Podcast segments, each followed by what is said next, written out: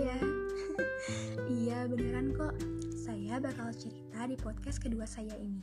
Walaupun sebenarnya, jujur, sampai detik ini saya sendiri masih bingung mau cerita apa. Mau mulai ceritanya dari mana, dan cerita yang baik tuh kayak apa sih? Sekarang sudah tahun 2020. Well, 2019 kemarin terlalu banyak kejutan yang gak pernah saya sangka-sangka. Dan kalau disuruh jujur, saya sendiri juga gak mau itu semua terjadi sakit hati, kehilangan, kegagalan. Tapi dari situ, akhirnya saya tahu arti ikhlas yang sesungguhnya. Iya, awalnya saya mungkin tidak terima, tapi makin ke sini rasanya jadi seperti ternyata gak seburuk yang saya pikirkan ya. Oke, kehilangan. Jadi, saya baru sadar kenapa waktu itu saya ngerasa kehilangan dengan sangat. Kenapa? karena ekspektasi saya tentang dia sangat baik. Iya, seperti realitanya, dia memang sangat baik. Bulan November 2019. Iya, aturan bulan itu bulan di mana saya seharusnya merasa senang. Bulan yang sangat saya tunggu-tunggu. Siapa sih yang gak senang bulan kelahirannya tiba? Awalnya, saya ngiranya dia cuma bercanda. Dia cuma ingin ngeprank saya Mungkin dia sedang menyiapkan kejutan untuk ulang tahun saya. Tapi semua yang saya pikirkan itu salah. Tidak ada satupun yang beneran dia lakuin. Mungkin memang sayanya saja yang terlalu berekspektasi kepada dia. Tapi siapa juga yang bakal menyangka kalau pertemuan beberapa hari sebelumnya yang menurut saya menyenangkan ternyata berakhir dengan banyak makna. Sebuah kejutan yang sangat mengejutkan. Bagaimana bisa? Makanya, jangan menaruh ekspektasi ke orang lain.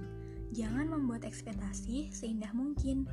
Karena kalau nanti realitanya yang harus kita terima tidak seindah ekspektasi kita, siapa yang mau bertanggung jawab atas itu semua? Kalau coba dipikir pakai logika sih, hmm, oke, okay, ya udah, memangnya kenapa? Tapi kalau dari hati, mungkin kalian sendiri juga pernah ngerasain deh ya. Begitu perih dan menyakitkan rasanya, melepaskan dan mengakhiri semuanya yang kita sendiri tahu sebenarnya semuanya masih baik-baik saja. Bahkan sampai sekarang, sampai detik ini, saya sendiri pun nggak tahu alasan pasti dia itu apa. Nggak apa-apa, saya sudah gak mau menyalahkan waktu dan semesta tentang kejadian itu.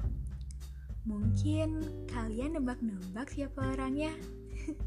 ya, dia yang dengan cara perginya membuat saya terkesan. Bulan Desember kemarin, saya sempat ketemu kembali dengan dia. Gak banyak yang berubah. Dia masih baik, masih suka bercanda, dan memang selalu begitu. Cuman ya udah nggak ditemuin aja bayangan saya di matanya. Kalau kalian ketemu dia, jangan lupa diajak bercanda ya. Ajak dia ketawa, seperti dulu dia bikin saya bahagia. Sudah-sudah, saya nggak mau terlalu bahas dia lagi. Sekarang sudah ganti tahun, bulan keempat di tahun 2020.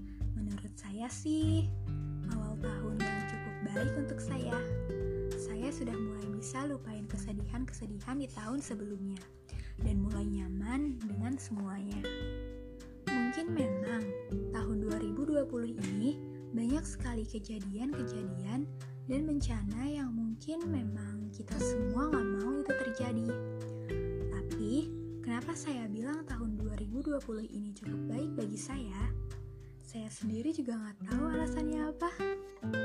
Mungkin punya teman-teman yang seru yang bisa bikin saya lupa dengan semuanya. Dan sebulan terakhir ini, saya juga ngerasa lebih bahagia. Bukan, bukan karena libur karantina, tapi belakangan ini saya jadi lebih sering ketawa. saya sendiri juga nggak tahu apa yang bisa bikin saya suka ketawa sendiri tiba-tiba.